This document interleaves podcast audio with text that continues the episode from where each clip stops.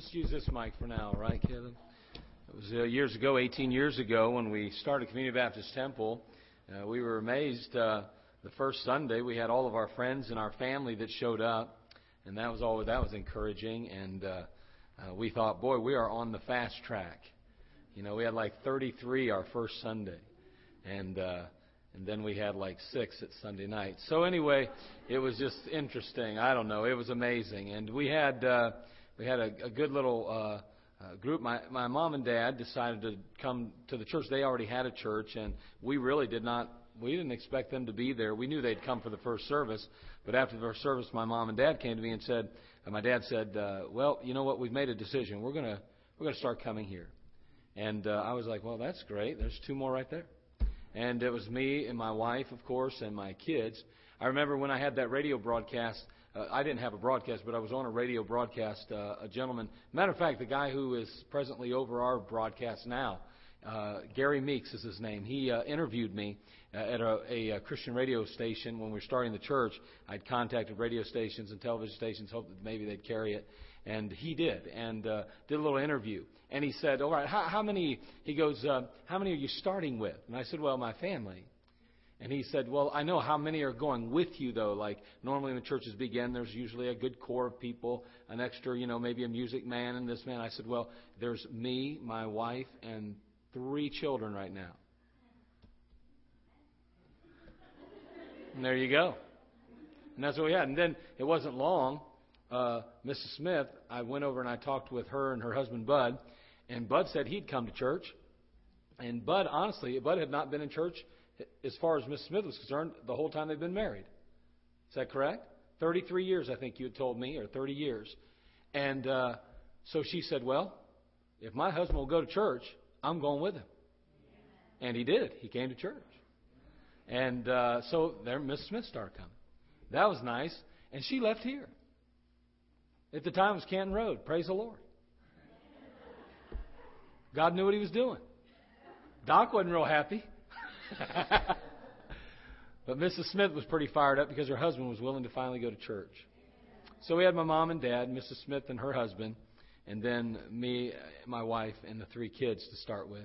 And then we'd gotten a family that had six kids. Uh, there were six in the family, I think it was, six total.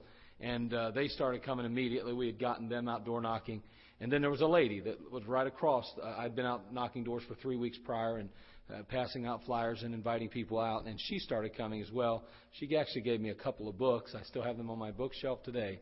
And uh, so they started coming almost immediately from the first service on. We had picked them up before the church started, and that was a blessing.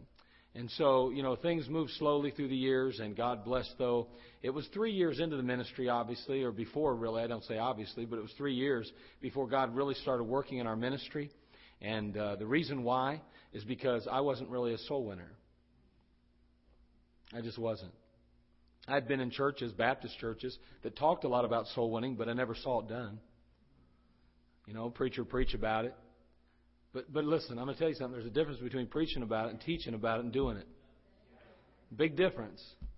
I, I really did not know how to get the job done, and I was out knocking thousands of doors, folks. Took I, I knocked on a thousand doors before I finally led my first person to Christ, and it was a 16 year old girl. A thousand doors. I kept track of all the doors I knocked, trust me. That, that was how I was going. And I started going to some conferences and hearing these, quote, big preachers talking about how, well, man, when you get in a rut, just going out and knocking on about 20, 30 doors, win someone to Christ. And I'm like, what are you talking about? I've knocked on over a thousand. I've won one finally. And then I've knocked on probably another thousand already. And I was knocking on doors all the time. I was out four days a week and Saturdays. Plus, I was working full time. And I was like, this is frustrating. Three years. I finally got fed up. I went down to my basement. And I said, God, I'm not leaving this basement till you make me a soul winner. I said, on a night prayer meeting. And about three in the morning, the Lord told me, He said, Mark, you can go back upstairs. And I said, But Lord, I want to be a soul winner. I'm not going back up till you make me a soul winner.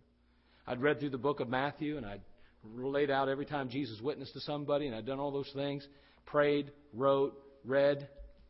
Finally, God said, "Enough's enough. Going upstairs." I didn't believe it, but I knew, I knew because I'd heard God's voice already. And I said, "All right, Lord, I'll trust you." I went upstairs, and that week I led three people to Christ. And after that, the rest is history. Because that's when things started happening at Community Baptist Temple, and not until then. We were probably only running around 40 after three years. But then two years later, we were probably running almost 80. And then we were, in another year or so, we were over 100. And by the time we arrived at this location, we were running 175. That was six years. So within three years, we grew from 140 to probably 175 people. God blessed, and it was all soul winning. It was all soul winning. And I just want to encourage you, soul winners. I was excited to hear those testimonies. That's what makes the difference.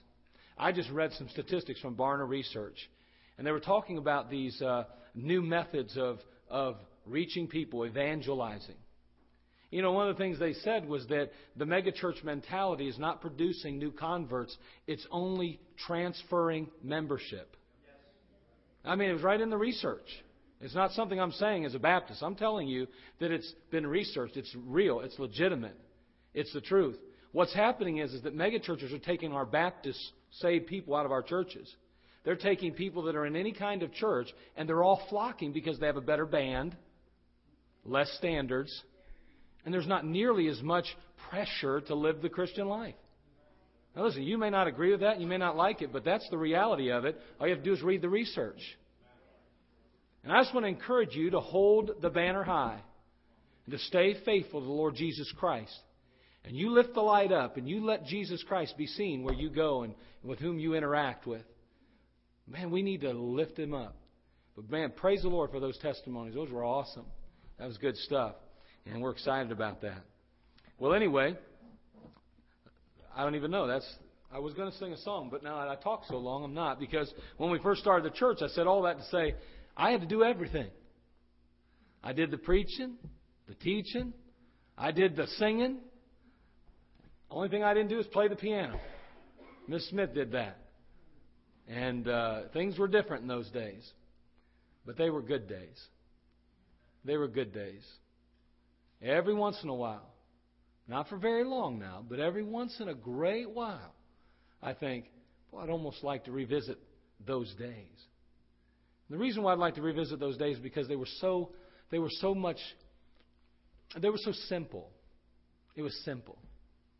I went and I preached and studied and witnessed and chased people down. And I preached and I witnessed and I chased people down. That's all I had to do. Didn't have nothing else. Had no one else. They're simple days. But then I go, nah, that's all right. In those days, I was working, you know, for five fifty an hour, and that's all I got paid. So I was praying God's power down on that too. So there's a lot of benefits to a church like this now, for me, compared to then. But uh, there's also a lot of things that make it a little, a little more complicated. But God's been good. I talked to one of our gentlemen today, and I made the statement he he's bearing a tremendous burden in his life. Many of you are bearing tremendous burdens, I'm, I'm sure. And I told that man, I said, he's a good man, a godly man. I said, I read years ago about a great preacher who said, Don't take the burdens away from me, but instead give me broader shoulders to bear them. And so many years ago, I made that decision. I, I, I never pray for God to take away a burden from me. I always ask Him to give me broader shoulders to bear it. And boy, I tell you what, it's a, it's a tough business sometimes, isn't it? Living for God, trusting Christ. You know what I'm talking about if you've been living for Him. But I'll tell you what, it'll be worth it all one day, won't it? It'll be worth it. Well, let's turn to Revelation 22:13. We only got a few moments. I'm going to share this with you quickly today.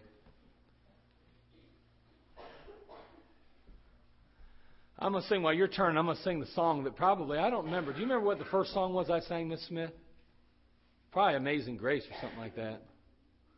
Because that's that's probably that's the only song I ever memorized in my life. Karen knows that. I don't memorize any of them songs. I, I I don't have a good memory. But I love that song. I sing it at almost every funeral I do. Amazing grace Ah, how sweet the sound that saved a wretch like me.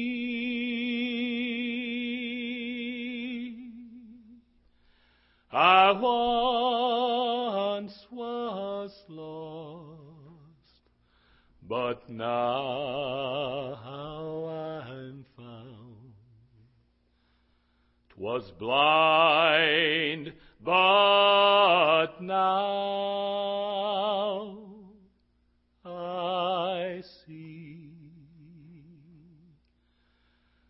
Twas grace that taught my heart to fear, and grace my fears relieved.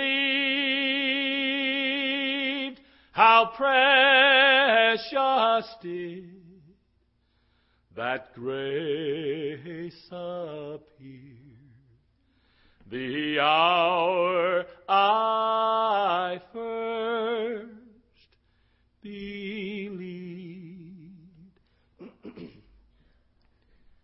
When we've been there ten thousand years, bright shining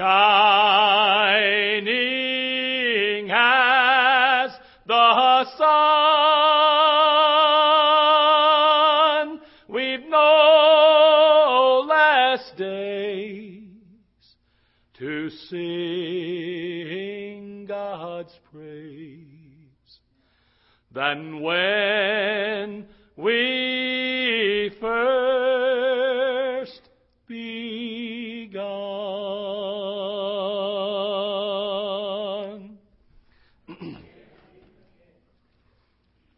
we talk about building things. And over the last 17 years, we've watched as God has built a church. It isn't the largest and it's not necessarily the richest in the world, but it's our church. It's ours.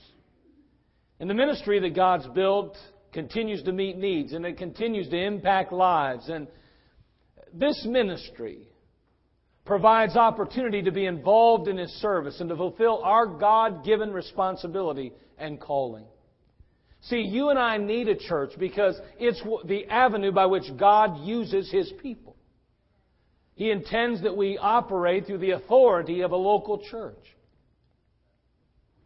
Tonight, I just want to share with you uh, just a couple of thoughts that I think will benefit both the, the recent convert as well as the seasoned veteran. And I, I want to talk to you about this thought. Whether you're building a life, a marriage, a family, or a ministry, it must begin and end with Him. In Revelation chapter 22, verse 13, we read, I am Alpha and Omega, the beginning and the end, the first and the last. The fact is that everything begins and ends with Christ. One of the many duties that I have as a pastor and that I've had through the years is to counsel or help individuals, to help couples and help families. I've sat down with hundreds of people and and uh, I've heard the same story over and over again.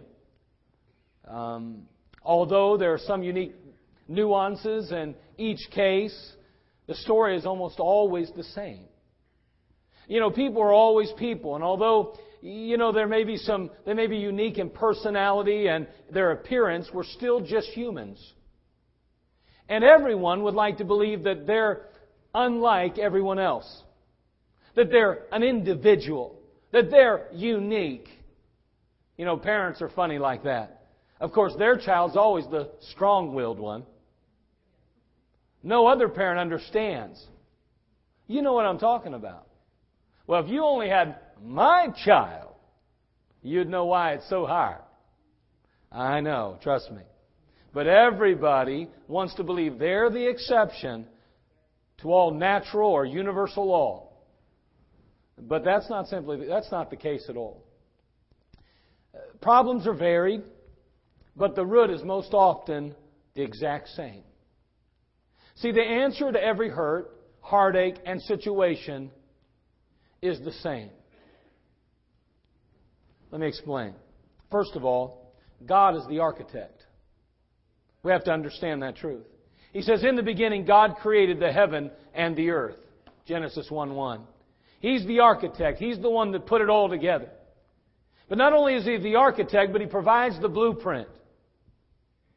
The Bible tells us over in the book of Psalm chapter 119 verse 105, Thy word is a lamp unto my feet and a light unto my path. He provides the very blueprint we need. And often, if we would just take the time to slow down and we would look at the blueprint, the Word of God, we'd find the direction that we are seeking. Not only is He the architect providing the blueprint, but He's actually the builder itself. He's the builder. The Bible tells us in Psalm 127 verse 1, except the Lord build the house, they labor in vain that build it. Except the Lord build the house. You know, every wedding that I do, I, I mention those verses somewhere in that wedding, somewhere in that process. But I am convinced today that most say their vows and never one time really reflect and think about that verse. Because it's not long after, usually, that we find them out. I almost borrowed a term from Jack Hyles for just a moment. Something snapped in my head. I almost said pussyfooting around with the world. When's the last time you heard that one? Back in the 1960s before I was born.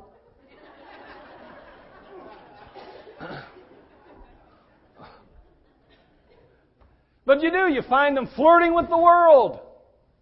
Hey, wait a second, except the Lord build the house. Is there any wonder why your marriage is falling apart? Is there any wonder why your children are going astray? Is there any wonder why your life is so upheaved? Maybe it's because God's not building anymore.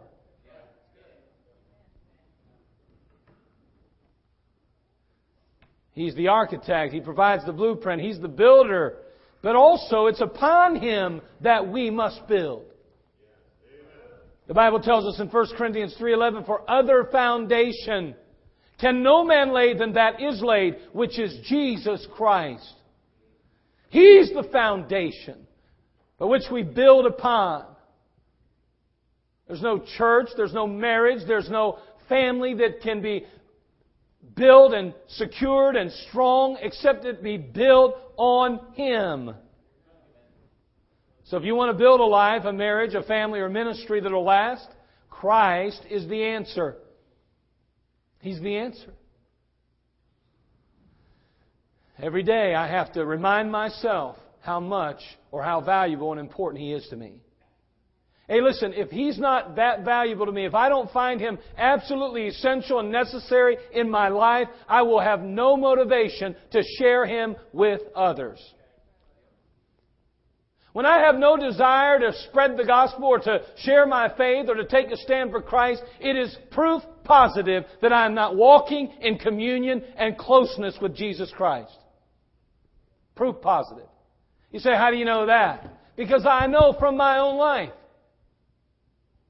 And I see others' lives, and I've heard testimony from other people. When we are truly in communion with Christ, there's an, a desire to want to share that great God that we serve, and that we love, and that we honor, and that we worship with others.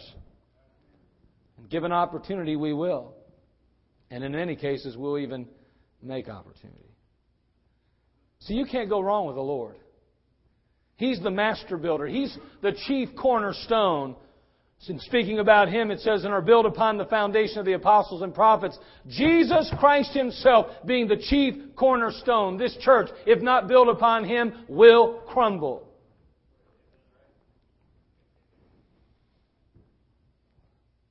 Your life, your marriage, your family ministry is on solid ground if it's built upon Him.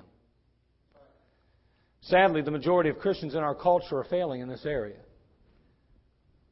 It appears that we've abandoned God's building program for our own. A 2002 Barna research poll points out some alarming realities concerning faith in our society. Let me give you some news good news, bad news, and very bad news. First of all, the good news. In the last four years, and this of course is 90, is 2002 when this poll came out, so understand that it's starting 10 years ago. I can only imagine that we've moved in another direction since, uh, further, I should say. In the last four years, there has been a rise in the proportion of adults who read the Bible. That's the good news. The bad news. Christians spend seven times as much time on entertainment as they do on spiritual activities. Oh, wait a second. The very bad news. Although two thirds of all teenagers say they know all the basic teachings of the Christian faith, two thirds reject the existence of Satan, three fifths reject the existence of the Holy Spirit, and one half believe that Jesus sinned. Well, let's talk about some good news. Sure, let's do that. Among adults who are lay leaders in their church, more than 9 out of 10 prioritize their faith in their life goals. That's pretty good. Again, let me restate that. Among adults who are lay leaders in their church, more than 9 out of 10 prioritize their faith in their life goals. The bad news. Desiring to have a close, personal relationship with God ranks just sixth among the 21 life goals tested trailing such desires as living a comfortable lifestyle. You know, I didn't even see this poll, and I've been preaching on it. It's amazing. How did you know all that, preacher? You didn't spend millions figuring it out, studying it. I guess I've just been watching. So you mean that a comfortable lifestyle is more important to those 9 out of 10 that prioritize their faith and their life goals? That's what the study teaches. Oh, wait, we even got to the very bad news. A minority of born again adults, 44%, and even an, and an even smaller proportion of born again teenagers, 9%, are certain of the existence of absolute moral truth. That's an alarming statistic. 44% of born again adults and only 9% of born again teenagers are certain of the existence of absolute moral truth. You know what I'm saying? That sodomy is an abomination against God. They don't believe that. That having physical relationships outside of marriage is really a sin and an abominable sin uh, to God. They don't believe that. They don't believe in absolute moral truth. That, that's alarming to me. Oh, wait, good news. Half of all unchurched and non Christian adults admit that they are seeking meaning and purpose in their life, providing a meaningful entry point for evangelizers. Boy, I tell you what, that's good news, isn't it? Let me read that again because you need to hear that because you've been told a lie. And so have I. We've been told that nobody wants to hear. Hold on. The research proves differently. Half of all unchurched and non Christian adults, that means one out of every two that you knock on their door that are unchurched, non Christians, they're adults now, not even teenagers, admit that they are seeking meaning and purpose in their life, providing a meaningful entry point for evangelizers. Hold on, the bad news though. In a representative nationwide survey among born again adults, none of the individuals interviewed said that the single most important goal in their life is to be a committed follower of Jesus Christ. Not one in the survey that they surveyed. You say, well, yeah, but if they'd have got to me, you got to understand something. Surveys are pretty accurate. They're amazingly accurate. Now, sometimes you can, you can sway them, obviously.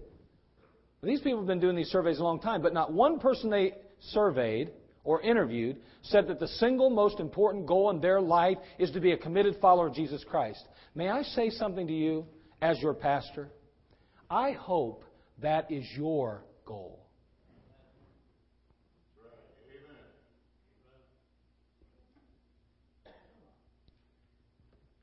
I don't know for sure. Only you know that answer. Sometimes there are evidences of things, but we're not talking about just what goes on at the church house. We're talking about what takes place behind closed doors. I mean, the most important goal in their life is to be a committed follower of Jesus Christ. Above all things, preacher, I want to be a committed follower of Jesus Christ. I'll let nothing or no one stand in my way. Wonder how that poll would fare here tonight amongst the best. It is the 18th anniversary, and if we want 18 more, we better start getting it together. If it's not already together, if you know what I'm saying. This is what made 18 years possible, folks. A preacher that said, let's really evaluate our hearts and let's ask ourselves some tough questions and let's go forward for God. But here's the very bad news. Large proportions, even though these unchurched adults are looking or seeking meaning and purpose, large proportions of the lay leaders in Christian churches hold a range of unbiblical religious views regarding the holiness of Christ, the reality of Satan, the existence of the Holy Spirit, the reality of the resurrection, and the means to salvation. Isn't that amazing? What he's saying is they don't even know how to get saved. And yet they're professing born again believers. These are leaders in Christian churches. Well, we're not sure about the salvation thing. We're not sure about it. I mean, I guess there's a lot of roads that lead to Rome. That's very alarming. That is very bad news, folks. It's extremely bad news. Extremely. See, the reports out and the news is not good. American believers have been conditioned in a fast food society. That's the problem. And you know what it is? Is that we want to see and we expect immediate results. We want things to happen now. I mean, I get saved and I want everything in my life to be fixed and perfect. I want the power of God on my life without ever having to put any real time into prayer. I don't want to have to sacrifice anything of any essence of my life or my activity or possibly my schedule. I want to keep things the status quo. I want to go the direction I've been going. I want things to move in the, the way they've been moving. I don't want anything to upset my plans, my future, my goals. I'm not about to, to sell out my future for the Lord Jesus Christ or anyone else. Because I want what I want and I want it now. Boy, we're in trouble.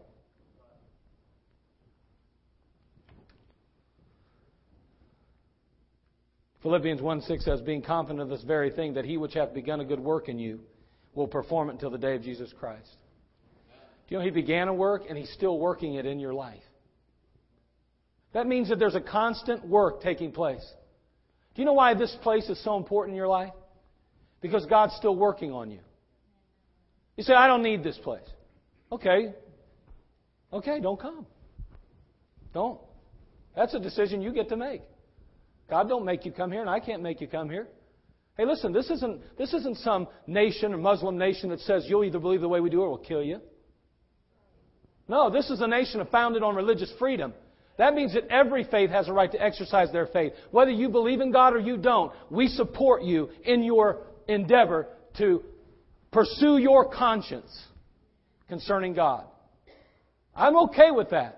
You don't have to be a Baptist. You don't have to be a Presbyterian. You don't even have to be Catholic. You don't have to be nothing. You be whatever you want. You be an atheist. You have that right in America. And I support your right to believe as you choose. But then again, don't tell me how I have to believe either. Religious freedom is something that America was founded on. Go to a foreign country that has a faith See how much freedom you have to exercise your faith contrary to theirs. It'll be like America before the Constitution was completed.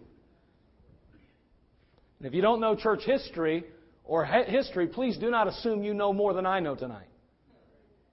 You do your research and you check it out. You see what nations on this globe permit you to believe however you choose Go to China and go ahead and stand up as a Christian and walk through the streets holding up the banner high.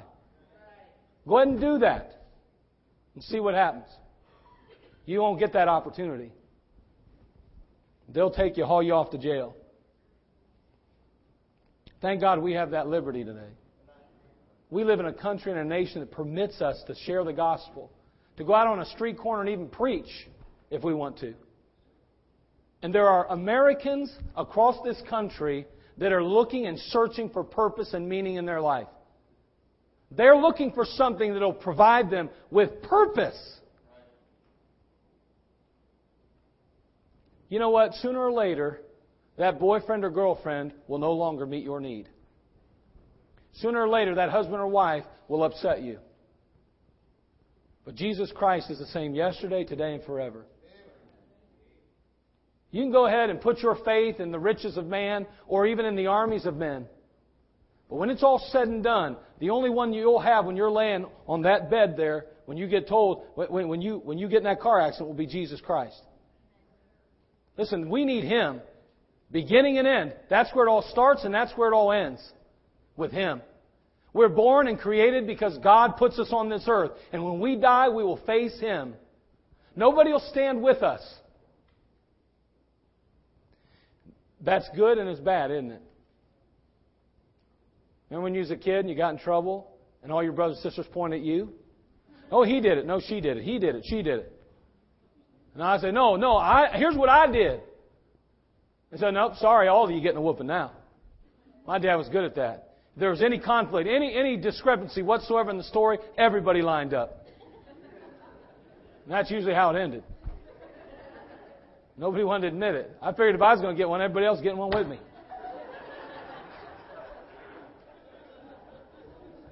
I've always been one to share, and but you know that judgment seat we'll have nobody to share with, will we? I mean, let's face it, it's going to be it's just us and God, and that's kind of scary too. I hate standing anywhere alone. Those those meetings when I go to them preachers meetings and they make you stand up and tell you where you're from, I get nervous. I hate standing up in the middle of those people. You say that's nuts. You stand in front of us all the time. I know, but you're family. You don't count. You're family. Those people make me nervous. Listen, just real quickly, let me tell you three simple thoughts. I'm not going to preach these either. I was going to, but I'm not. Listen to this. You want God. You, you, really want God to work in your life, your marriage, your family, your ministries. I want you to know that He's that, that, that He'll do so. For instance, you can be sure that God is anxious to do a good work in your life, your marriage, your family ministry. You can be sure of that. God wants to do something miraculous in your life and ministry. He does. Again, he's, he started that work and he's going to keep performing it, so you know he's anxious to do it. Those teams went to contest, and I still can see them up there as they're doing that quiz team. And man, I'm going to tell you what, I don't know if anybody wants them to win more than me. I get nervous just listening to them. I'm waiting for them to stand up, stand up, stand up, stand up, stand up. And then they stand up, and I'm like, you can do it, you can do it, you can get it, you can get it. Come on, just think, think, think, think, think. You say, why are you into that? Because I want to see them succeed. And I, am excited for them. I, am anxious for them to do well and to, to experience some success and to watch God work in their life and to reward them for their, their labor and their diligence. Number two, don't expect immediate results. You got to be patient. You got to be patient. Again, like I say, this project takes a lifetime. We're trying to sew it all up overnight. Well, I got saved, preacher, and it ain't working. How long you been a Christian? Two months. I'm still struggling. Some of my family don't even understand why I'm going to church, and they don't realize why I've all of a sudden made a decision to start reading my Bible. And, and there's some places that they've been wanting me to go that I used to go with them that I feel very uncomfortable with there anymore, and I don't really feel comfortable to go, so I don't go. And they're really giving me a hard time. I don't know if I can hold out. This is getting tough. Well, hold on. It's a lifetime. I'm just saying it's a work that God began, and He's going to continue to do that work. That's why we need the exhortation and the encouragement of God's people every week. David said, I waited patiently for the Lord. In Psalm 27:14, the Bible says, Wait on the Lord, be of good courage, and He shall strengthen thine heart. Wait, I say, on the Lord. You know what? It took us a lifetime to develop all those bad habits to accumulate all those flaws and to mask all those problems. And somehow, if we're not careful, we get the idea that the moment we get saved, or the moment we get right with God after we've been away from Him, that He's supposed to just wave a magic wand over all of those problems, those flaws, and those habits, and take everything away and start perfectly fresh like there's never been a day that we rebelled against Him. Tell you what, consequences may last. They'll hold on to you. Listen, don't expect immediate results. Be patient with the Lord. He's been patient with you. I dropped a glass on our wood floor in our bedroom some years ago. That, that glass shattered. I mean, it shattered, and there were shards of glass scattered everywhere. And I did, I did everything I could. I did my very best to pick up every piece of broken glass that I could find. For a while, I wouldn't even go in the room unless I had shoes on. I just wouldn't do it. I'm a little paranoid like that. Glass in my feet just isn't something I look forward to. But this one time, I forgot to wear my shoes. And I walked in that room. And when I got to walk in that room, all of a sudden, without any warning, I felt this sharp, piercing pain in the bottom of my toe. I stopped in my tracks and I screamed like a girl. I did. I, I did. My wife will attest to that. I've got a very piercing squeal whenever I'm in pain. And I remember looking at my foot. I lifted it up, and there I could even see it glistening in the light of the. I mean, there it was.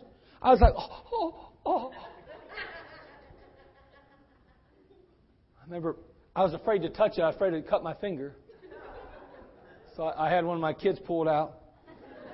No, I, I pulled it out. I'm joking. But you know what? That glass was still causing pain in my life. I had swept it over and over and over again. I'd done all I could to pick up the broken pieces. But still, those pieces sometimes cause me some pain. Let me ask you, how many glasses have you dropped, so to speak? You know, in your life, your family, maybe even your ministry. For some reason, we get the idea that God's supposed to just fix everything with one swoop of the broom. Just sweep it all away. Every once in a while, you'll feel the effect of that broken glass in your life. Just always remember it's just a small shard of glass. It could be the whole piece. But God's been good to remove all those things in our life. But every once in a while, some of the consequences of sin just seem to linger. They cost us something, and they're often painful. And finally, don't fight the builder.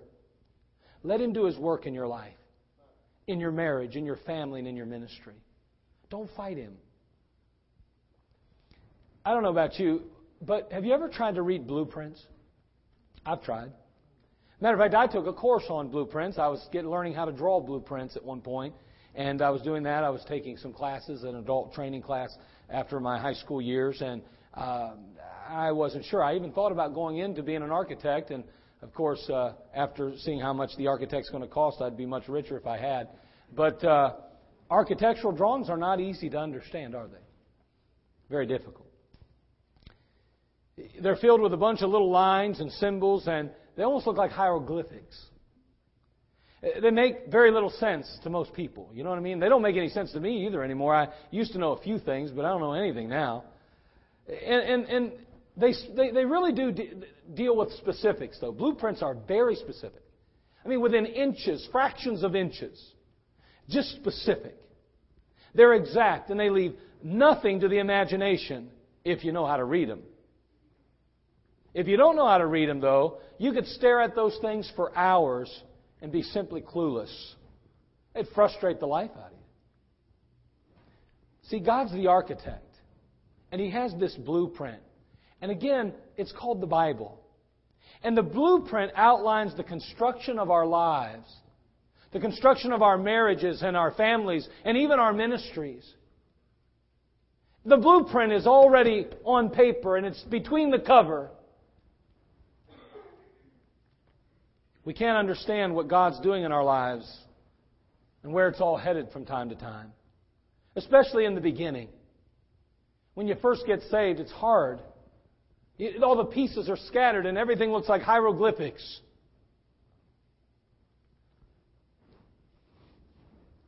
But once we allow God to work in our life a while, once we're patient with Him and we begin to read and study and we begin to meditate on that blueprint a while,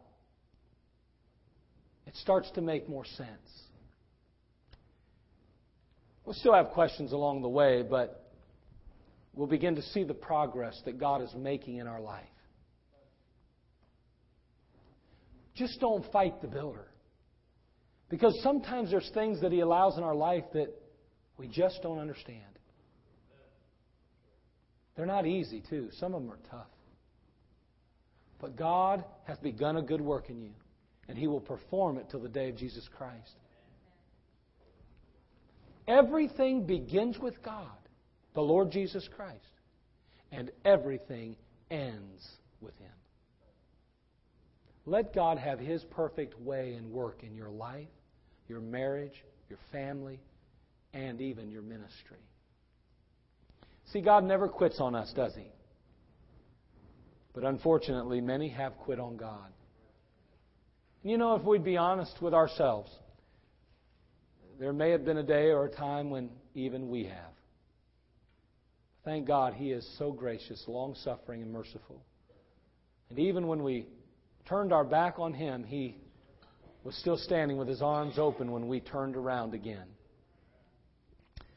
I read somewhere that part time faith is like part a part time job, it will never fully support you. I want to encourage you to get in full time. I'm not talking about full time as a paid staff. I'm talking about full time Christianity. I mean, completely committed to the goal of knowing Him.